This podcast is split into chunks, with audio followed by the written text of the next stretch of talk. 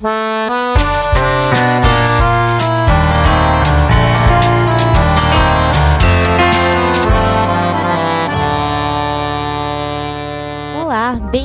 Bem-vindos e bem-vindas a mais um episódio do Transmissão Direitos Humanos, o nosso podcast para pensar estratégias de luta e nutrir afetos, apresentado por mim, Suhaili Youssef, por mim, Raquel da Cruz Lima, e hoje não está conosco nessa transmissão a Luísa Luz, que também faz parte do Transmissão Direitos Humanos. Se você está chegando agora, esse é seu primeiro episódio do Transmissão Direitos Humanos que você escuta, esse aqui é um projeto de compartilhamento de ideias sobre direitos humanos que convida para reflexão sobre a prática ativista, assim como novas formas de atuação no campo. Nesses tempos tão difíceis que a gente está vivendo, nos parece que mais do que nunca, quem trabalha com direitos humanos precisa tirar alguns momentos para pensar sobre o que faz e também para estar próximo e se apoiar. A gente faz esse compartilhamento no nosso correio, que é o e-mail enviado mensalmente com várias dicas de materiais para pensar sobre direitos humanos, e também aqui no podcast, em que a gente conversa com pessoas que fazem a prática e têm experiências bacanas para compartilhar. Então vamos começar? Como vocês já sabem, o programa do transmissão sempre se inicia com comentários sobre um dos textos com que nós recomendamos é nos nossos correios. O artigo de hoje foi publicado pela revista Novos Estudos e se chama As ocupações de escolas públicas em São Paulo, 2015-2016, entre a posse e o direito à manifestação, que analisou a primavera secundarista pela lente da disputa de argumentos jurídicos entre questões sobre posse e propriedade públicas, por um lado, e por outro, pelo direito à manifestação e à expressão. Eu adorei esse artigo, Su, porque primeiro ele analisa um caso de inovação na forma de mobilização por direitos. As ocupações das escolas públicas de São Paulo contra o projeto do governo de fechar as escolas e realocar os estudantes foi a primeira vez na história do Brasil em que houve um movimento massivo de secundaristas ocupando escolas para forçar um debate público sobre a reforma educacional. É isso mesmo, Raquel. E entre novembro e dezembro de 2015, foi de 213 o número de escolas ocupadas em São Paulo e o movimento conseguiu uma impressionante legitimação. Segundo a pesquisa Datafolha, realizada no final de novembro de 2015, 2015, 55% dos entrevistados e entrevistadas se declararam favoráveis aos secundaristas ocuparem as escolas. De fato, formou-se na sociedade civil uma densa rede de apoio aos secundaristas que se mobilizou em torno de cada escola ocupada por meio das assembleias horizontais diárias e de atividades que eram doadas por coletivos feministas, coletivos de estudantes, professores universitários, movimentos culturais periféricos e outros atores sociais. Então, uma participação política ampla que não se resumiu apenas aos estudantes Exatamente. Nessa legitimação, a gente encontra o segundo aspecto que torna esse caso tão interessante e uma referência para quem quer pensar sobre estratégias de luta por direitos, que foi a mudança no posicionamento do Tribunal de Justiça que as ocupações conseguiram provocar. A maioria dos casos de ocupação de imóvel público envolve reintegração de posse, que são ações que costumam ser decididas de forma bem rápida, porque elas seguem uma rotina padronizada de só verificar requisitos legais, sem discutir qualquer questão que vá além do tema da posse da propriedade. Por isso, as decisões do Tribunal de Justiça de São Paulo sobre as ocupações das escolas romperam com esse padrão consolidado, abrindo a possibilidade de uma variação interpretativa, de uma mudança na forma de encarar o direito em caso de ocupações. Eu acho, Raquel, que um dos pontos mais interessantes desse texto é que normalmente quando a gente pensa em variação interpretativa provocada por movimentos sociais, nós logo associamos ao litígio estratégico. Mas os estudantes, eles não utilizaram diretamente de nenhuma forma de litígio estratégico. As ações judiciais foram, na verdade, iniciadas pelo próprio Estado na tentativa de desocupar as escolas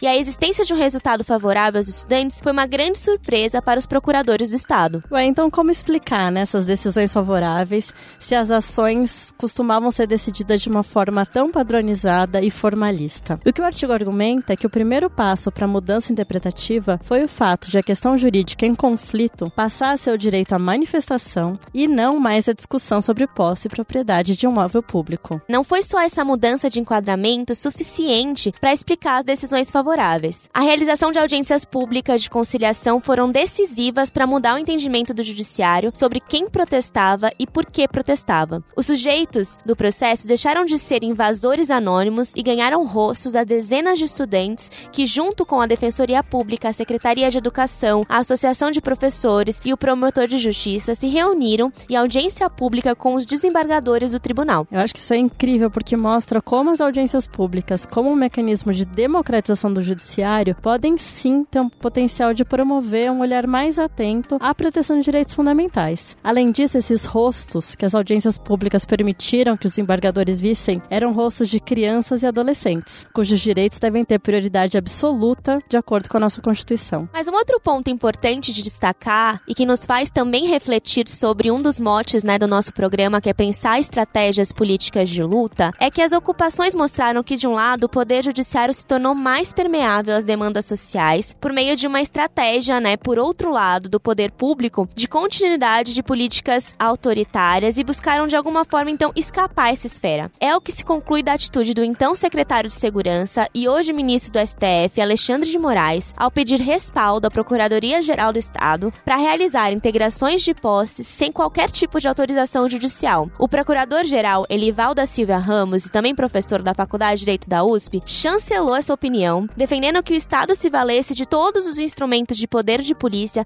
sem qualquer instância intermediadora ou de diálogo para desocupar as escolas a qualquer custo. E também considerando as invasões criminosas e sancionasse os ocupantes. Hoje, atualmente, essa discussão está no Supremo Tribunal Federal para avaliar a constitucionalidade de tal decisão. Exato, assim, é completamente absurdo, né, o quanto foi justamente numa situação de ganho dentro do judiciário que a resposta vai ser fugir dele. E é por isso que é tão interessante refletir sobre o, o que esse artigo mostra, né, das ocupações das escolas e que é muito válido para todo mundo que atua na reivindicação de direitos, né? A gente se pergunta qual é o lugar do judiciário para a proteção de direitos. E é muito curioso, então, que nesse grande caso de virada interpretativa, que veio de uma situação em que não era de um litígio estratégico, né, que a litigância não foi iniciada por quem reivindicava a proteção de direitos, e que também, nesse caso, uma das consequências de ter um tribunal de justiça com uma decisão favorável à proteção, os atores que buscavam manter práticas autoritárias escolheram a estratégia de fugir do controle judicial. Qual é o caminho, então? Como buscar vitórias realmente por meio do judiciário? Raquel, te ouvindo falar, eu acho que a gente tem o um gancho perfeito para começar a entrevista de hoje e discutir um pouco qual que é esse lugar do judiciário na luta por direitos. Vamos lá? Vamos, mas antes eu só queria lembrar para nosso ouvinte, para o nosso ouvinte que gosta do nosso conteúdo,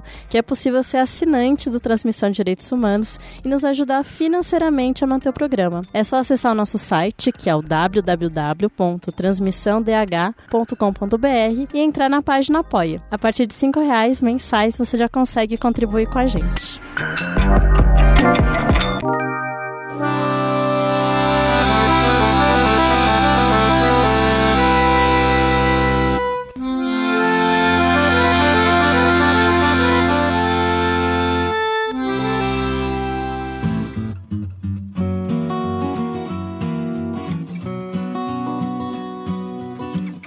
Entrevista de hoje, pessoal, é a primeira de uma série especial dedicada a entender a atuação em direitos humanos na perspectiva das principais carreiras jurídicas. Então, vem uma série por aí, acompanhem. E já começamos com uma das principais referências no Brasil de uma juíza comprometida com a defesa de direitos humanos. Hoje nós temos aqui no Transmissão de Direitos Humanos a Kenarik Bujikian, que é desembargadora aposentada e uma das cofundadoras da Associação de Juízes para a Democracia. Bem-vinda, Kenarik, muito obrigada por aceitar nosso convite. Eu que agradeço e é um prazer enorme estar aqui com vocês. Ah, é um prazer nosso, Keneric. É, pra gente começar, a gente queria começar ouvindo você sobre a sua trajetória profissional. Primeiro, por que, que você se decidiu pela magistratura como carreira e em que momento você começou a se ver como uma militante na defesa dos direitos humanos? Eu optei pela magistratura quando eu estava já no finalzinho da faculdade de Direito na PUC e acho que tinha uma ideia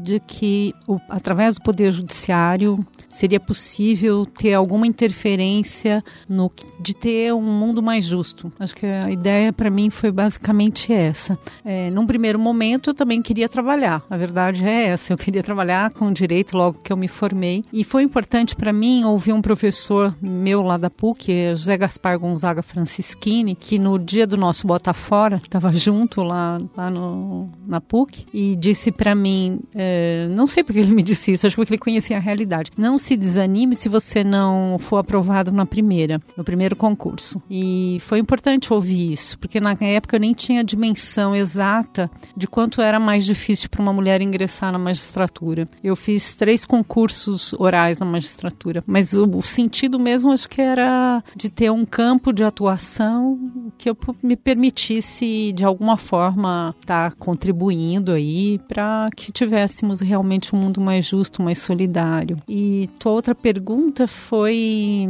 quando eu comecei a militar com direitos humanos, ou eu não sei dizer exatamente quando isso começou a acontecer e quando para mim direitos humanos passou a ser fundamental. Eu acho que começou antes de eu saber exatamente o, o significado dessas duas palavras juntas, direitos humanos. Veja que na faculdade eu nem tive a matéria de direitos humanos e nos cinco anos, e é claro que isso que eu estou falando de um tempo lá atrás, eu não ouvi nenhuma vez essa dupla direitos humanos. Isso foi bem depois de eu ter me formado. Mas acho que tem um pouco da, da minha ancestralidade, porque eu sou neta de sobrevivente do genocídio armênio. Então, assim, desde pequena você tem o relato de uma grande violação de direitos humanos, que foi o genocídio. E acho também que na época do colegial, um pouco contato aí com as irmãs salesianas, que falavam muito das questões sociais. Isso também deve ter sido uma influência. Acho que ler livros que eram obrigatórios para vestibular também me, me ajudaram a entender um pouco, conhecer a realidade. Eu trabalhei com criança, eu sou formada em magistério, então tive a oportunidade de, de também ter um contato com crianças carentes.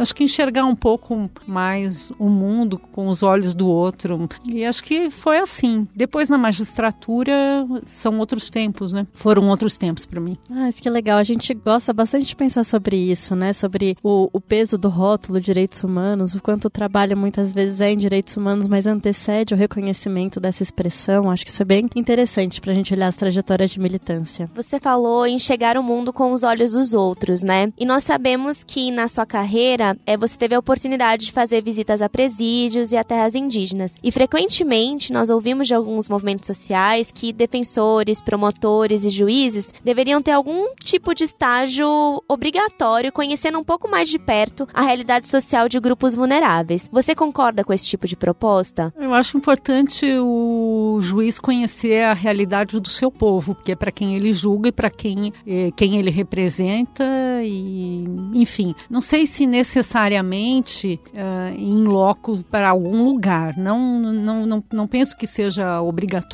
isso. Na verdade, essas visitas, a maioria delas não aconteceu em razão de, de eu ser juíza. Aconteceu em razão da militância. Então, são, acho que duas questões, né? Um juiz tem um, uma obrigação em relação aos direitos humanos, que é uma coisa, que é a sua atividade de exercício de poder profissional, enfim. E tem outra coisa que é a militância, que um juiz não abre mão da sua cidadania pelo fato de ser juiz. Você se torna juiz e não deixou de ser cidadão. E aí é o compromisso que você quer assumir com o mundo. Tem coisas que eu não posso fazer como juíza. Por exemplo, questão indígena, eu nunca poderia fazer nada. Eu nunca tive nenhum processo concretamente que envolvesse essa questão. Então, não foi uma questão posta. Poderia ter acontecido, né? São Paulo nós temos vários. Fui juiz aqui em São Paulo e temos indígenas e temos conflitos. Uh, mas assim, nunca me nunca aconteceu. Eu tenho uma relação em razão da militância. Então, não há, eu acho que o juiz tem obrigação de saber para quem ele exerce poder, conhecer minimamente a realidade do, povo brasileiro, dos problemas do povo brasileiro. Porque veja, a gente exerce o poder e isso não é palavra solta, né? Não é palavra solta que está na Constituição para o povo, em nome do povo. Então, não é palavra solta. A gente precisa tornar isso uma consciência, né? Então, eu penso que o foco não é ir necessariamente, mas conhecer, saber. Se sentir melhor ainda, né? De algum modo. Você falou, por exemplo, naquela introdução da questão da ocupação, né? Então, naqueles casos concretos, foi super importante o juiz, de algum modo, conhecer aquela realidade. É claro que a audiência foi bem determinante. Eu estou falando isso de uma das audiências que já tinha sido determinada a retirada dos, dos os garotos e garotas da escola. Na verdade, a audiência tinha sido marcada para ver como é que eles iam desocupar a escola. É, essa foi a primeira, um grande marco. A decisão era para retirada. E não sei em que momento o juiz teve a virada da sua forma de pensar, mas certamente aquela audiência que os próprios jovens puderam falar: nós não queremos essa propriedade nesse sentido, né? Nós não estamos lá para outro motivo senão querer reivindicar a educação que nós queremos participar de algum modo. Então eu penso que nesse momento, nesse nesse caso específico, o juiz teve uma sensibilidade de voltar atrás. Isso foi um, é uma coisa importante, você reconhecer que você precisa alterar às vezes suas posições, mas poder ouvir deles foi realmente uma coisa que certamente fez diferença. Ele ouvir deles, jovens garotos, por que que estavam lá, garotos e garotas, certamente fez toda a diferença. Então é nesse sentido que eu acho que é importante o juiz conhecer a realidade, né? Se você conhece a realidade, se você tem essa percepção, certamente sua decisão foi outra. Tanto foi outra que o próprio juiz alterou. E tanto foi importante que o juiz, é, com essa decisão, é, são coisas que não estão no seu controle, né? Como juiz, você não faz para isso, você faz para resolver aquela situação. Mas aquela decisão, naquele caso específico, acabou dando uma sensação de, de garantia que os jovens precisavam. Quer dizer, nós temos um poder que pode nos garantir um direito fundamental. Eu acho que isso que, que acabou sendo importante, né?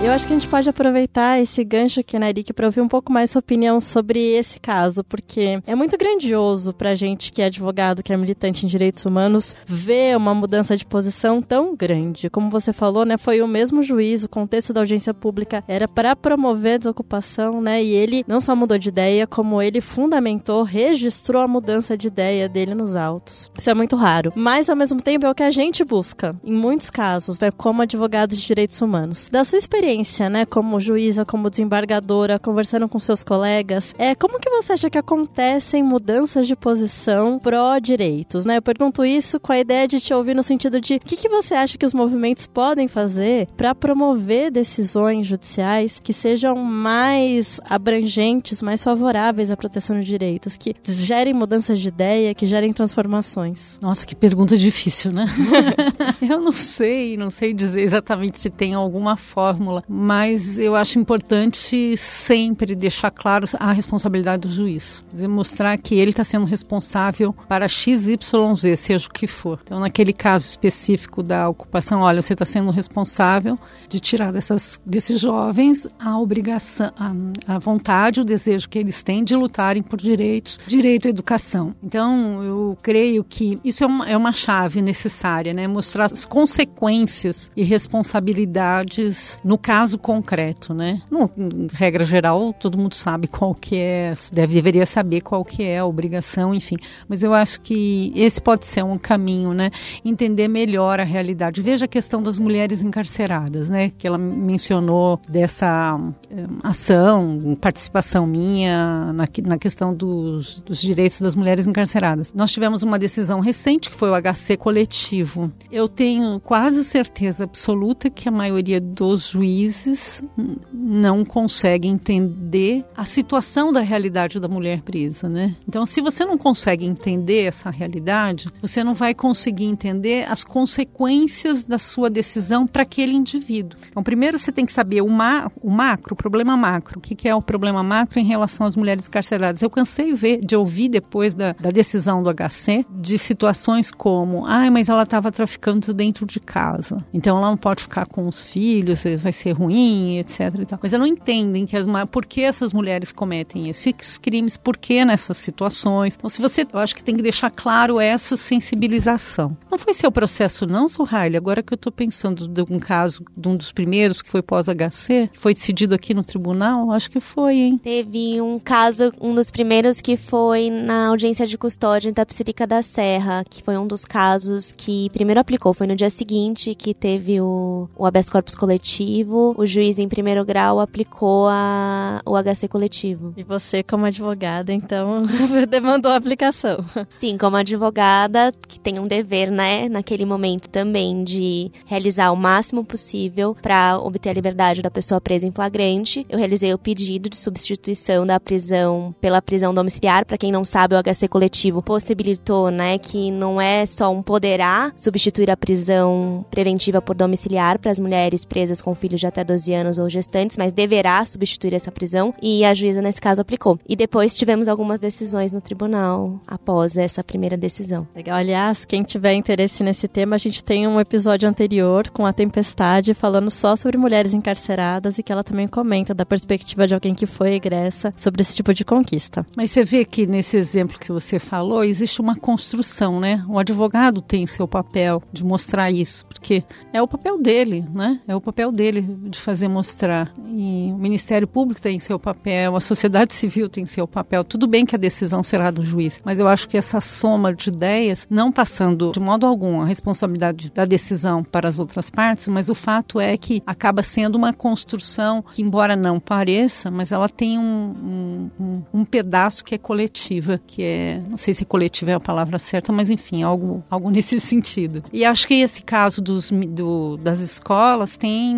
muita importância da questão da liberdade de expressão. Então, a questão que se, que se levanta e que é um tema super atual e presente, que é a questão da liberdade de manifestação, liberdade de expressão, liberdade de imprensa, né? Que nós estamos vendo tudo que está acontecendo agora no Brasil, enfim. Sim, não é, é o que importa, né? Como mudar a ótica do caso para ser sobre liberdade de manifestação. E a Kenerick mencionou o tema das mulheres encarceradas e a gente, eu, Raquel, a Sohaile, né? A gente trabalha próxima a Kenerick, principalmente no contexto do JET Mulheres Encarceradas, né? O grupo de estudos e trabalho. E a gente queria ouvir você um pouco sobre esse grupo, Kenarik, porque a gente também mencionou na sua apresentação que você é cofundadora da Associação Juízes para a Democracia, né? E então a sua trajetória foi bastante marcada por ser uma figura muito protagonista na criação de alguns grupos, associações de defesa de direitos. É, mas a gente também sabe que existem grandes associações no mundo da magistratura, né? Grandes associa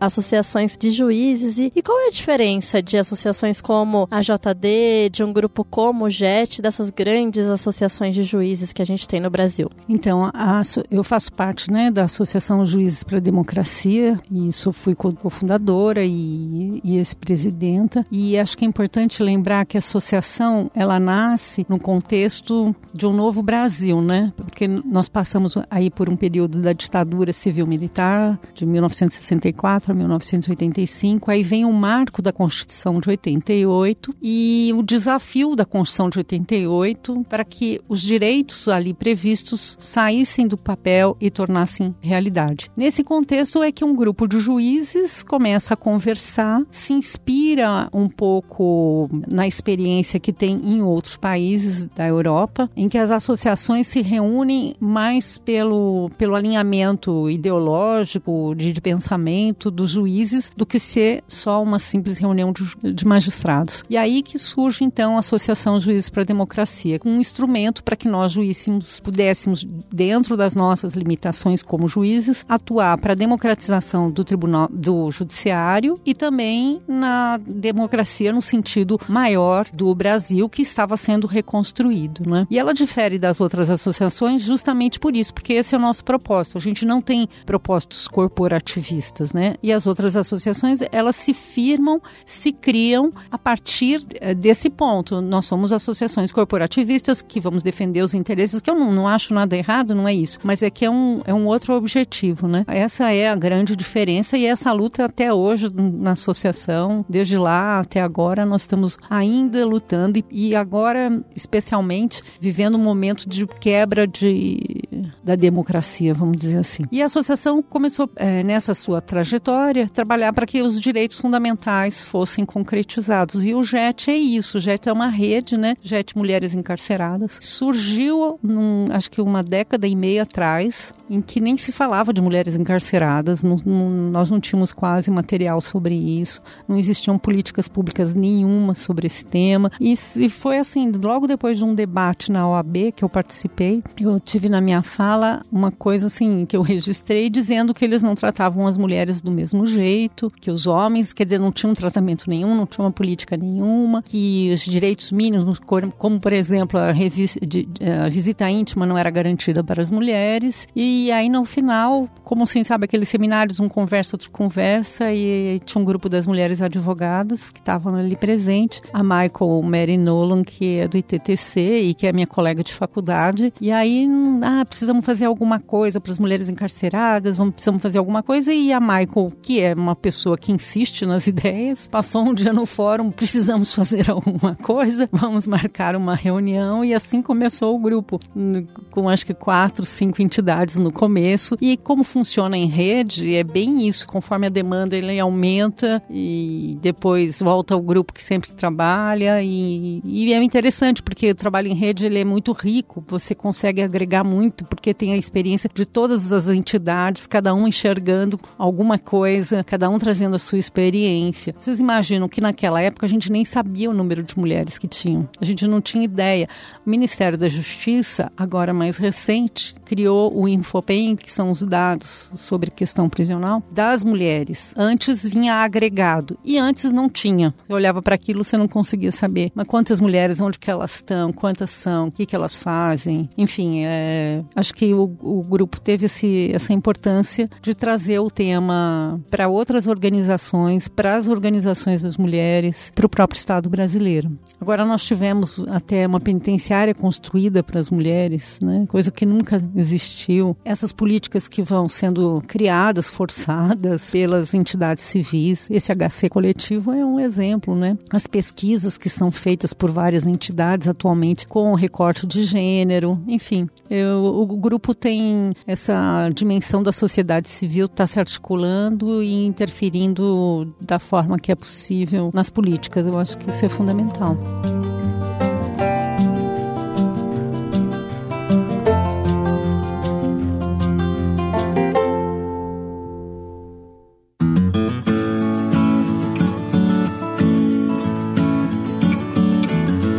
Narik, interessante que você falou no começo, como um espaço da JD, então, de concretizar direitos fundamentais, mas também é, de democratizar o judiciário. E democratizar o judiciário passa não apenas pra, pela sua permeabilidade a temas de interesse social, como função social da propriedade, pautas de movimentos identitários, para citar alguns exemplos, mas também pela ampliação da presença de grupos historicamente minoritários nessa composição de poder. Na sua avaliação, como o judiciário brasileiro evoluiu nesse quesito de democratizar o acesso a esses cargos e se você vê alguns desafios pela frente nesse momento histórico que nós estamos vivendo. Quantos desafios, meu Deus do céu. É, eu tive uma trajetória de 30 anos dentro do tribunal. Eu tomei posse em janeiro de 89 e saí em 8 de março de 2019. Eu posso dizer assim, dessa, desse período de experiência pessoal, eu já contei essa história algumas vezes, eu fui juíza substituta numa comarca que nunca teve mulher. Então, quando eu cheguei lá, eu era a grande novidade da comarca. Não era porque era juiz novo, é porque era juíza nova, uma coisa que eles nunca tiveram. E chegavam e olhavam assim, né? Ficavam olhando na porta. Eu lembro que uma vez eu, eu perguntei assim, é, eu vi que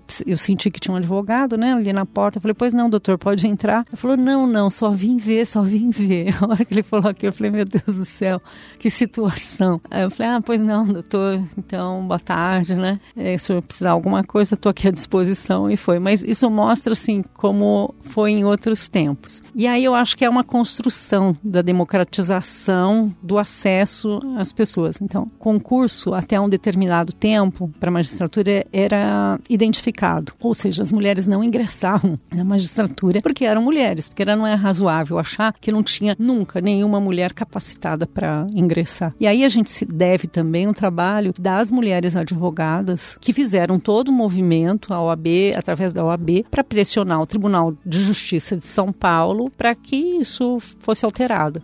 E aí começaram a entrar. Então, o primeiro concurso foram três, acho que no seguinte foi uma. Mas ainda assim, existia todo esse preconceito em relação às mulheres. E aí eu, é, é prazeroso ter participado dessa luta, porque a gente fez um, uma ação, né? A Associação Juízes para a Democracia, ação não processo, ação política, para que o concurso não fosse mais identificado através de uma lei. E a partir dali, o percentual passou a ser completamente diferente. Então, assim, há uma mudança nesse sentido do acesso. No último concurso da magistratura, eu fui na posse, é, acho que tinham 13 homens e mulheres que, eram, que são negros. Eu nunca vi e, em nenhum momento da minha carreira, nesses 30 anos, é, ao mesmo tempo, em nenhuma atividade, festa de final de ano, eventos formais, cursos, que seja, nunca vi 13 negros ou negras juntos no mesmo espaço. Não, não existia, não existe isso, não existia isso na magistratura. Não, não, quer dizer, foi a, a última posse que eu assisti é que eu vi 13 porque tem agora cotas. Então eu acho que existe um diferencial em, em certa medida quando a gente fala disso, né, da democratização deste acesso. Mas também a gente sabe que concurso para ingressar exige que a pessoa estude muitos anos, que venha de a universidade X ou Y. Então, assim, tem outros fatores, né, que são muito mais complexos que não se resolvem num concurso. Mas eu fico feliz que essas uh, posições da associação, seja em relação à cota, seja não identificação, tenha havido, tenha sido fruto de uma luta da Associação Juízes para a Democracia que eu tive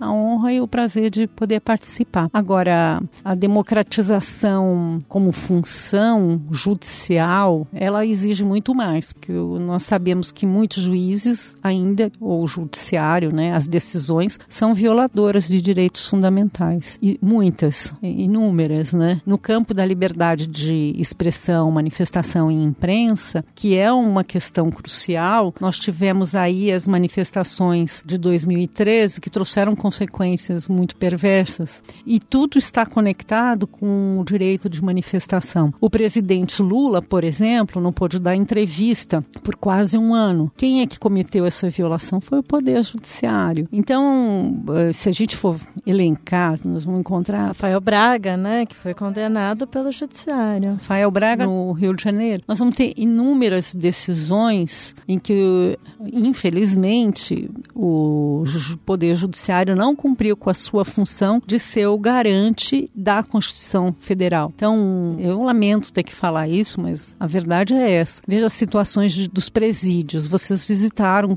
conhecem melhor do que ninguém a situação prisional. Qual é a responsabilidade no judiciário com os direitos fundamentais e humanos daquelas pessoas? E aí a gente vai, se a gente pudesse elencar, seria muito triste, né? Então, mas eu acho que eh, tem esses dois lados. É possível fazer uma construção, existem diferenças, sim, em alguma medida, mas ela é bem limitada. Tem muita gente que escuta Transmissão de Direitos Humanos que está estudando para concursos públicos e tem interesse em saber um pouco mais sobre direitos humanos. É nesse caso até eu agora sou uma concurseira, então, né, essa pergunta é importante, eu acho. Nesse sentido, é uma questão importante é saber qual espaço para atuar na defesa dos direitos humanos em carreiras jurídicas. Não só na magistratura, mas pensando em defensoria, Ministério Público também. A gente sabe que existe um volume de processos muito grande, uma demanda muito grande, que tem necessidade de estabelecer rotinas que às vezes vão ser burocratizadas e uma cobrança por resultados que às vezes acaba engolindo essa pessoa na atividade, né, do dia a dia. Na sua posição de juíza que enfrentou todos esses desafios e como um juiz que atua né, apenas nessa provocação das partes, como é possível ser uma defensora de direitos humanos? Então, venha para a magistratura, Suhaile. Que alegria saber que você está oferecendo algum concurso que eu não sei se é esse, mas eu posso tentar te convencer a vir para a magistratura. Não precisa responder, viu? Na verdade, não é magistratura, mas. Eu já vi, eu vi, mas eu tento convencer todo mundo que, com quem eu falo para vir para a magistratura. A magistratura me deu muitas alegrias. Eu acho que tem que pensar no, em dois contextos. Primeiro, tivemos o Estado Democrático de Direito com a Constituição de 88. Ali foi fixado um papel para o juiz. O juiz como garante dos direitos fundamentais. Então, na mão do Poder Judiciário está a manutenção da rigidez constitucional e a afirmação do próprio Estado. E o compromisso é, e dar na essencialidade do Estado Democrático de Direito a constitucionalidade e os direitos fundamentais, né? Então, é isso que o juiz tem que garantir. Então, nessa posição de garante dos direitos fundamentais, eu acho que Tá aí a resposta que você me pergunta. Ele pode fazer, ele deve fazer, na verdade não pode, ele deve fazer. É como aqueles, eh, como a gente fala no Código Penal, tem vários artigos que diz, ah, o juiz poderá, não sei mais o que, que a gente fala, não, o que está escrito aí é deverá. E eu aí eu quero retomar a frase. O juiz deverá ser o garante dos direitos fundamentais. Então, em cada processo, o juiz tem que fazer esse exercício que você fala, mesmo abarrotado de processo. Em cada um deles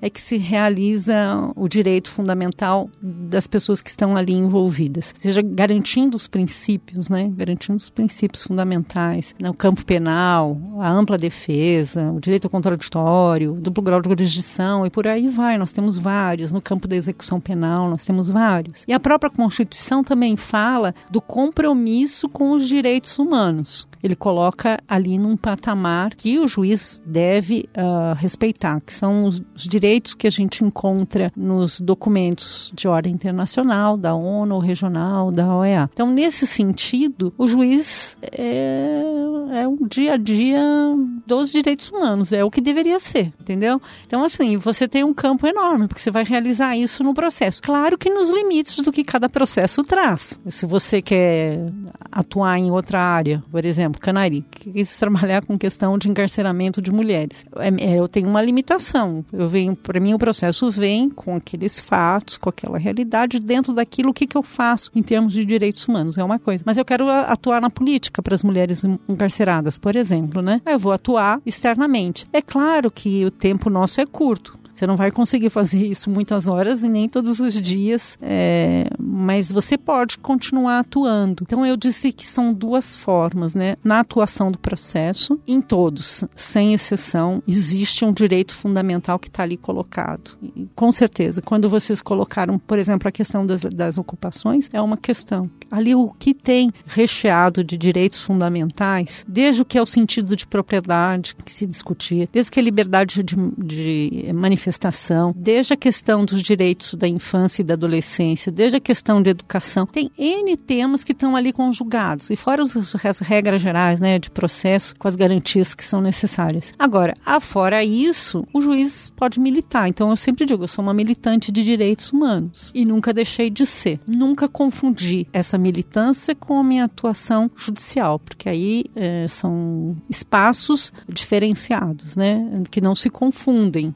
no processo em alguma coisa, eu como juíza, como representante do Estado brasileiro, cumprindo meu papel. E fora a militância que eu uh, acho que deve ser. Muitas, de, muitas das causas que eu entrei foi através da Associação Juízes para a Democracia, né? que eu é, pude atuar através da, da associação, do envolvimento da própria associação. Eu não sei se eu respondi a sua pergunta, não. Não, acho que você respondeu muito bem. Eu acho que é muito importante essa discussão de como os atores do sistema de justiça têm um compromisso com a proteção proteção de direitos humanos que eu acho que é muito esquecido na prática. E aí incluem-se também os advogados, né? Não só quem fez um concurso público e entrou numa carreira jurídica concursada, mas especialmente esse dever de todos esses atores que estão no sistema de justiça envolvidos com processos que lidam diretamente com impactos na vida cotidiana de milhares de pessoas têm em defender direitos humanos e em concretizá-los na prática. Uhum. Isso, o trabalho é de direitos humanos. É isso aí.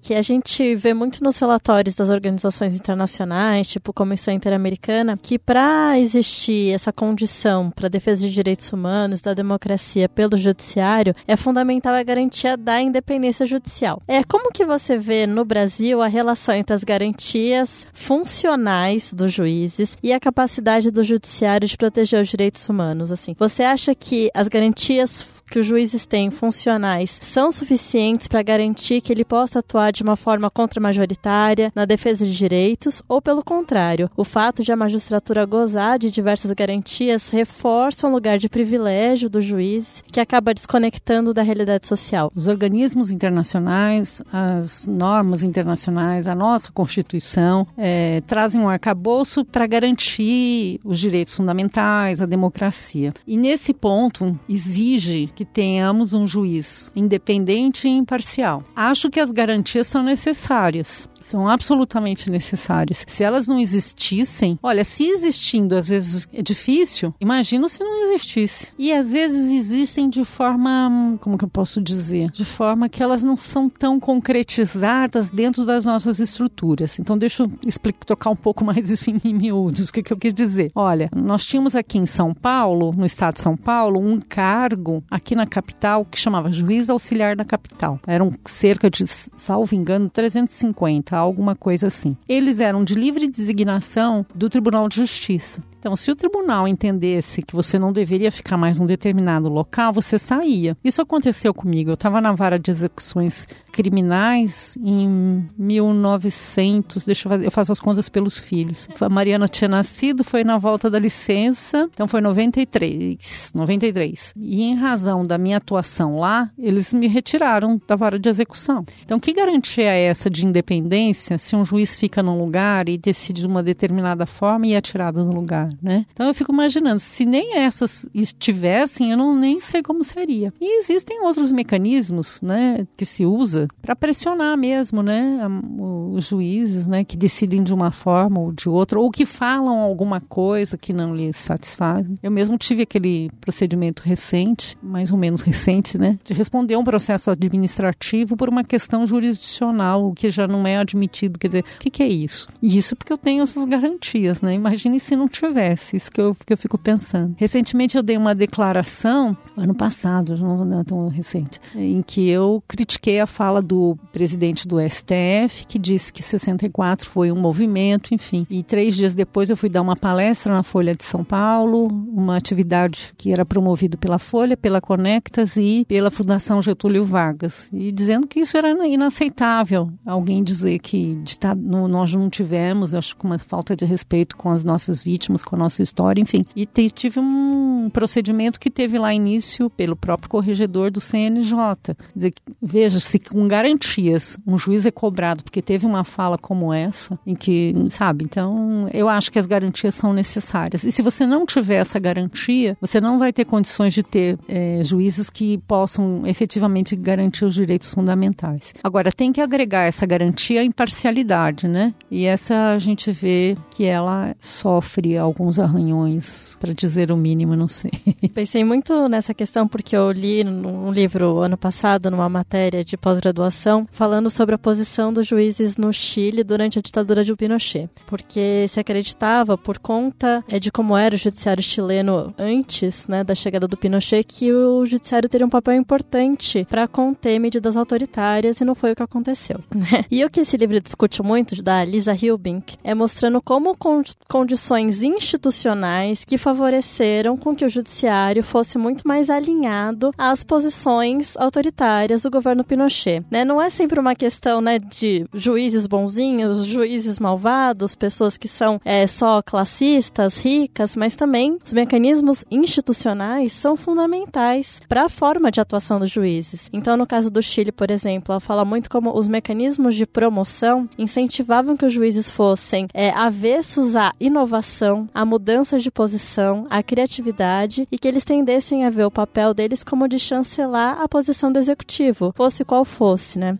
Então é muito importante, ainda mais no contexto que a gente está, de pensar como se lida com o autoritarismo do executivo, né? Olhar para os mecanismos institucionais. E acho que você viveu muito na pele o que significa e qual é o papel das garantias, né?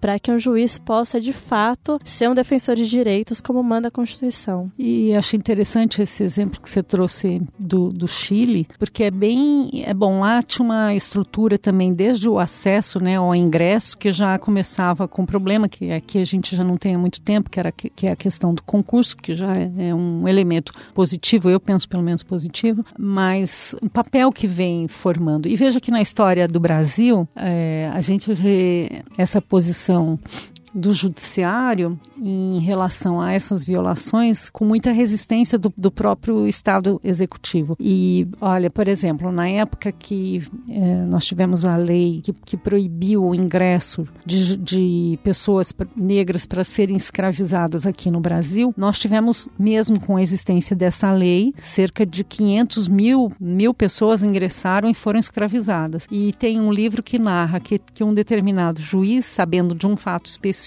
de uma pessoa que, tive, que ingressou após a lei que proibia, ele estava com um procedimento para avaliar se a pessoa entrou antes ou não da lei. E aí ele recebeu, entre aspas, um pito, dizendo que ele não estava atendendo os interesses dos fazendeiros e os interesses econômicos do país. Isso eu estou falando é lá atrás. Na época da nossa ditadura brasileira, da nossa da ditadura uh, aqui do Brasil, uh, juízes que de alguma forma ousaram aí contra tudo que estava acontecendo, eles foram caçados. Então nós temos ao longo da história várias, vários, vários modelos. O próprio caso da ocupação que vocês falaram, né? Quer dizer, o juiz acabou tendo uma posição contra majoritária aí. E a função, assim, quando se fala função contra majoritária, para ver se a gente está falando a mesma linguagem, assim, o papel do juiz é se contrapor ao executivo, ao legislativo, aos poderes econômicos que violam esses direitos uh, fundamentais. Isso é o ser contra-majoritário, é contra isso, né? Atendendo a essa situação. Não é também alguma coisa que se fala da posição do juiz, de ouvir o povo, ouvir as ruas, né? Se fala isso, ouvir as ruas. E lamentavelmente eu tenho ouvido isso do Supremo Tribunal Federal, no Supremo, pelo amor de Deus, que vergonha. Mas sabe, não é função nossa ouvir rua. A gente ouve o povo. E a gente ouve o povo aonde? Aonde o povo determinou que é na Constituição. É lá que o povo brasileiro disse quais são os nossos patamares éticos, quais são os nossos princípios, quais são os nossos objetivos e tudo que é aquilo que o juiz tem que garantir. Então não me vem a imprensa dizer que o povo disse isso, aquilo, e não adianta se, se tiver povo na rua ou alguma população, que eu não posso dizer que é o povo, é uma parcela da população que está lá fazendo alguma manifestação. Dizer que isso é povo e dizer que eu vou decidir de acordo com o que as pessoas estão falando ali na rua. Ruído do povo não tem nada a ver com vontade do povo que está exclusivamente na Constituição. Perfeito, Kenarik. Antes da gente ir para as nossas perguntas fixas, tem, a gente queria ouvir você sobre uma questão que tem tudo a ver com esse tema de ouvir as ruas e conservadorismo. É, a gente vê que alguns analistas têm explicado essa guinada conservadora que a gente vive pelo fato da gente ter avançado na proteção de alguns direitos, por exemplo, casamento homoafetivo, por meio de decisão judicial e não por meio da ação do Congresso, que seria a instância representativa. Isso significaria que foram feitas mudanças para as quais supostamente a sociedade não estaria pronta, né? Alguns autores chamam isso de efeito backlash. Qual que é a sua leitura desse tipo de interpretação? Você acha que a gente realmente avançou mais do que conseguia por via judicial? Você acha que os juízes devem considerar efeitos colaterais negativos que podem vir de algumas decisões se elas forem excessivamente progressistas, digamos assim? Eu acho que nós temos aí um problema que é da função do judiciário, né? Eu tenho muita preocupação em tirar o foco dos polos devidos. Então, eu acho que tem certas lutas que têm que ser feitas no legislativo e não no judiciário. Eu sou contra a ideia de levar tudo para o judiciário. Ah, vamos discutir no judiciário, tudo vai para o judiciário. São das coisas mais variadas possíveis. Não é que eu acho que não se deve levar, mas acho que tem que entender que existe um limite para isso, né? Mas a construção que é,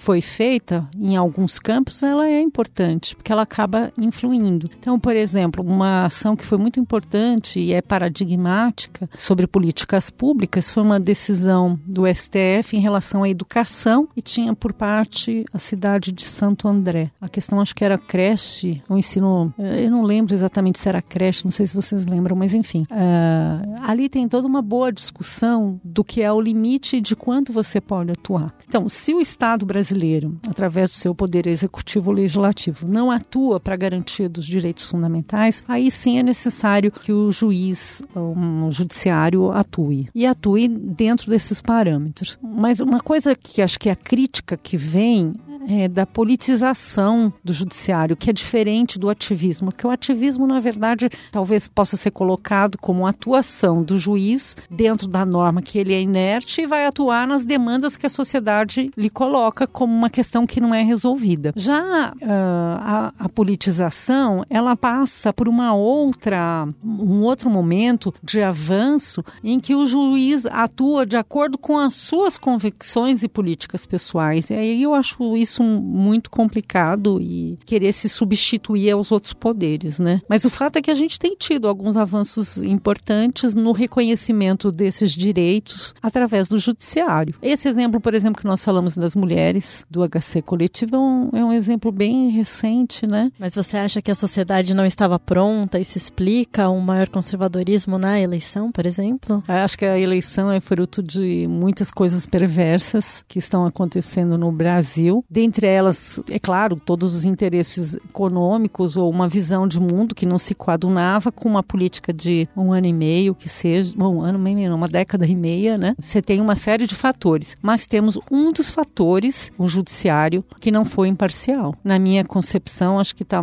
já era claro antes e nos últimos, no último mês, com as revelações da Intercept, acho que para mim ficou muito mais claro e muito mais forte o papel perverso que o, que o judiciário pode ter. E aí isso é a politização, porque você substitui as suas vontades pessoais, isso foi, para mim, é o que foi aconteceu, a qualquer outra, a sua visão do mundo, o seu desejo, os seus sonhos, o que você sente intimamente, o que é justiça ali, eu acho que a situação é, é, complicada. Então, não é porque não se pode colocar a eleição nesse patamar na minha, no meu modo de ver, Raquel. Se vocês quiserem, eu falo mais sobre isso, porque eu estou com isso entalado aqui no pescoço. Não, eu também acho, e é muito cruel inverter essa conta, né? O judiciário que a gente pode atribuir um papel relevante nessa eleição conservadora de políticos mais autoritários não é o judiciário que reconhece o casamento afetivo.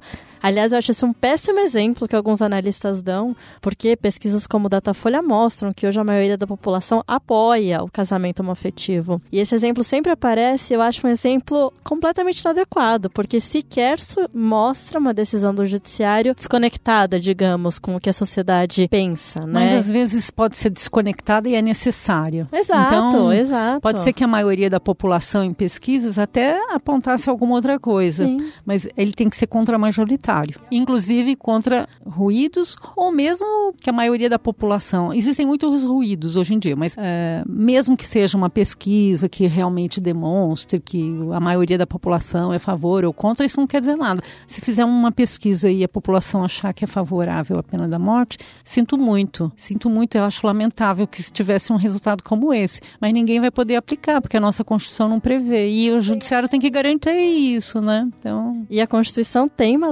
legitimidade popular, como você bem apontou, né? Também não dá para descreditar esse fato de que decisões, digamos, progressistas pró-direito são tomadas não com base na vontade etérea de juízes, mas com base na legitimidade democrática contida na Constituição, né? Nos princípios que estão ali. E acho que o Supremo aí tem que ter um papel de se realinhar com muita coisa, né? Ele está muito disfuncional. Aliás, isso eu, também eu falei lá na, naquele evento que eu mencionei, que depois teve a representação, mas eu não falo que está disfuncional, porque ele está disfuncional, né?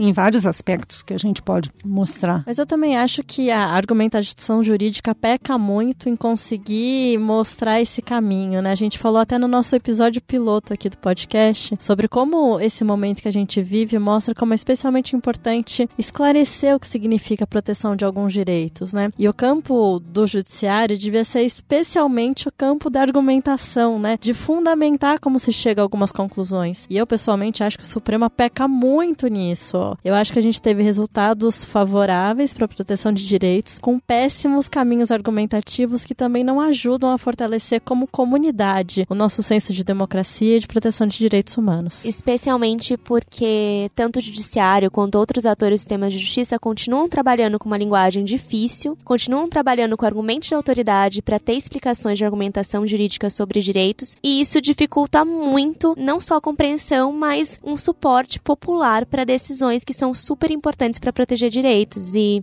e, isso acho que é muito claro no que você fala, Raquel. E esse autoritarismo está em situações que eu disse que é disfuncional no seu funcionamento. Veja, nós temos um órgão com 11 membros para um determinado papel. E aí nós temos a disfuncionalidade de modo que cada um deles acaba decidindo o momento da discussão dos, de temas da maior relevância. Então, por exemplo, eu sou ministro do Supremo recebo um determinado processo. Eu só vou devolver esse processo o dia que eu quiser. Pode ser um ano, dois, três, cinco, oito, dez. Tem processos ali no Supremo que estão, ao, sabe-se Deus desde quando. Por outro lado, supondo que eu peguei, ministro, resolvi, já tenho meu voto, coloco para discussão. O presidente do Supremo ou a presidenta vai colocar quando ele bem entender. Ele que faz a pauta. Pode ser no tempo que ele achar que convém. Olha, esse assunto eu acho melhor não mexer agora. Esse assunto eu não gosto, eu não quero. A maioria pensa assim, o assado. Então eu seguro. Vamos dizer que o presidente coloque na mesa para discussão, para julgamento. Um ministro ou outro pega esse processo, pede vista e não devolve, ou devolve quando ele quiser. Aquele caso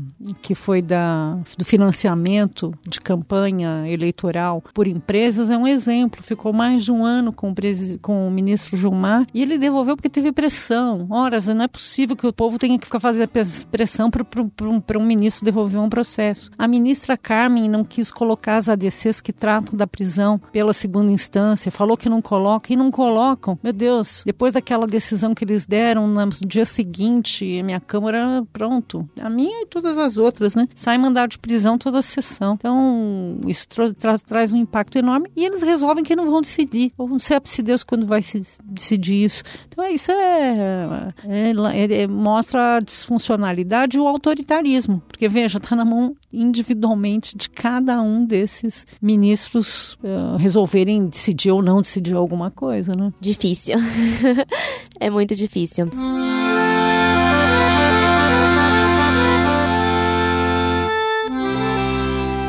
Agora, como os nossos ouvintes já sabem, é, a gente tem uma terceira parte que ela é voltada para um, algumas perguntas que nós repetimos para todas as pessoas que vêm aqui conversar com a gente. E a primeira delas é sobre como o trabalho de direitos humanos ele está muitas, muitas vezes desacreditado, é, seja pelo senso comum, seja pela dificuldade de quem milita, que muitas vezes sofre e não vê avanços, né? E de outro lado se sente muito ameaçado também pelas dificuldades do trabalho, pelo desgaste. Então, são duas perguntas perguntas, na verdade. Uma é o que te estimula a continuar com esperança para seguir nessa luta por direitos humanos, e outra é o que, que você faz para se cuidar ao trabalhar com direitos humanos, porque a gente sabe que é muito difícil, tem, né, perseguições, tem é, momentos de que a gente desacredita mesmo no trabalho, e como que você enxerga essas duas perguntas? Nossa, que difícil. Eu acho que eu nunca fiz nada. Tô tentando olhar para trás, não sei, eu, só fui fazendo as coisas. Eu nunca fiz assim nada especificamente, né? Eu acho que hoje em dia também nós vivemos um clima muito de ódio, né? De um sentimento muito negativo, mais de forma assim mais recente. Mas eu nunca fiz assim nada de muito específico. Mas eu acho que as pessoas têm que se cuidar. Não sei de que jeito, viu? Eu não sei, eu não sou contra que as pessoas se cuidem, não. Pelo contrário. É que na minha relação foi um pouco mais diferente. Não sei. Acho que também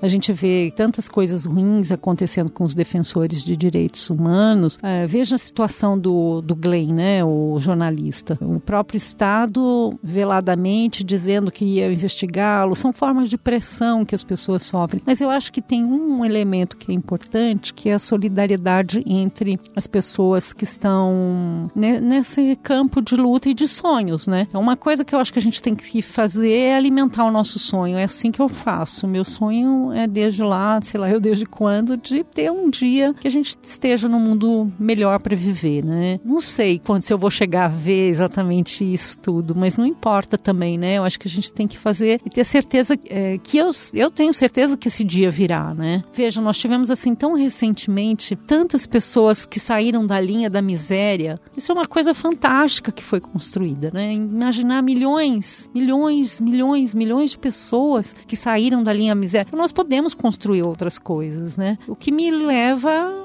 continuar sonhando, né? Eu sou uma sonhadora, como as pessoas sabem. Eu acho que sim, eu tenho que continuar sonhando para continuar lutando. Para mim, é, é isso é, é, básico. Não tem um cuidado, mas estar junto com as pessoas, eu acho que é essa coisa da solidariedade que ajuda a gente a se proteger. A solidariedade foi uma coisa muito importante que eu vivi naquele episódio, especialmente, e acabou todo mundo acabou ficou sabendo, e eu recebi muitas mensagens, muita presença, muito carinho. Isso fortalece o estar tá junto fortalece, né? Então eu, eu penso que é mais ou menos por aí.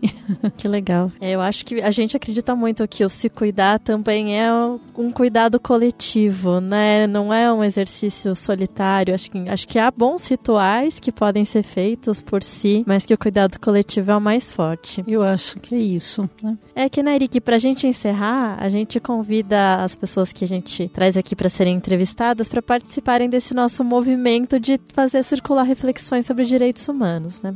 A gente gosta de dividir filme, poesia, música, qualquer tipo de material que provoque a refletir sobre a prática em direitos humanos, que inspire, que agrade, enfim. Então esse é o nosso momento final do programa que a gente quer convidar você para fazer uma transmissão para os nossos ouvintes. Então, eu, eh, você estava falando do Chile, olha que coincidência que eu, eu pensei é, num outro livro que diz da posição dos em relação à ditadura, você falou do Chile. E aí a gente tem um livro que chama Tanques e Togas, o STF e a ditadura militar, do Felipe Recondo. É muito interessante porque dialoga muito com aquilo que você falou da, do que foi o papel do Chile, né? Aqui no Brasil nós também tivemos um papel é, importante, muito de omissão do próprio judiciário. E o papel do judiciário teve um papel muito forte aqui, uh, chancelando a ditadura, né? Então esse é um livro que eu recomendo porque trata um pouco disso. E acho que tem a ver porque eu fui juíza. Então, um livro que me ajuda a compreender um pouco que eu também li recentemente. Peguei algumas coisas mais novas que eu pensei, que ajuda a compreender o Brasil de hoje. Eu acho que isso ajuda a, a toda a luta. É um livro do Fábio Conder Comparato, querido professor. Não foi meu professor diretamente, porque eu estudei na PUC, mas ele é um professor de todos nós, para mim pelo menos é. Chama Oligarquia Brasileira, Visão Histórica, editora Contra a Corrente. A do Felipe Recondo, a editora é Companhia das Letras. É, se a gente não entender o que foi, o que é a oligarquia brasileira, a gente não consegue entender esse momento que a gente está vivendo. Vou falar só música agora, é música mais difícil. Tem um, um, do Lenine que eu gosto muito, que chama Medo, Medo, do Lenine, que é, é lindo, né? É uma música que que mostra o que me, o medo pode fazer com o ser humano, né? Eu tenho uma parte que ele fala assim: o medo é uma força que não me permite andar. É linda, a música é maravilhosa, eu, eu gosto demais. É um laço que se aperta em nós, é uma casa onde ninguém vai. Então eu acho que é, é um sentimento importante a gente reconhecer, até ter é importante para a gente saber avançar. E ele, para mim, no fundo, ele é o oposto do sentimento do medo. Quando ele canta para mim, no fundo, é, ele traz esse outro sentimento que gera com o próprio medo. E tem um, uma, uma outra música que esse eu carreguei assim muito tempo na minha agenda e um, tinha um trecho na minha mesa de trabalho de, como juíza é, é, da Mercedes Sosa, Solo pido a Deus, é, que a justiça não me seja indiferente, que a dor não me seja indiferente. É maravilhosa essa música. Eu tenho música, eu teria uma coleção. E agora uma recente, que não é recente, o Roda Viva, que teve também o teatro, né, dos Excelso, é, é, serve muito para esse momento que a gente está vivendo. Então, acho que um pouco isso de sugestões. É, outra vez eu venho mais preparada para fazer a minha listinha. Nossa, eu acho que eu saindo super inspirada. Sim, eu acho que todo mundo saiu inspirado daqui, nós e os ouvintes também. Kenari, que a gente queria agradecer muito a sua presença e por ter aceitado o convite de estar aqui conversar com a gente sobre tantos temas importantes. A gente aprende muito com você, aprende todos os dias e aprendemos aqui mais um pouco e admiramos muito sua luta. Muito obrigada. Obrigada foi maravilhoso. E por favor, comentem pra gente o que vocês acharam nas redes sociais, compartilhem com amigos, amigas. Eu acho que a gente falou sobre muita coisa aqui que interessa não só para quem é da carreira jurídica, quem luta por direitos humanos, mas para quem é cidadão, né? Então é isso, muito obrigada e fiquem acompanhando o nosso programa. Até a próxima. Tchau, tchau. Tchau, obrigada a vocês, meninas, mulheres maravilhosas. tchau, pessoal, até a próxima.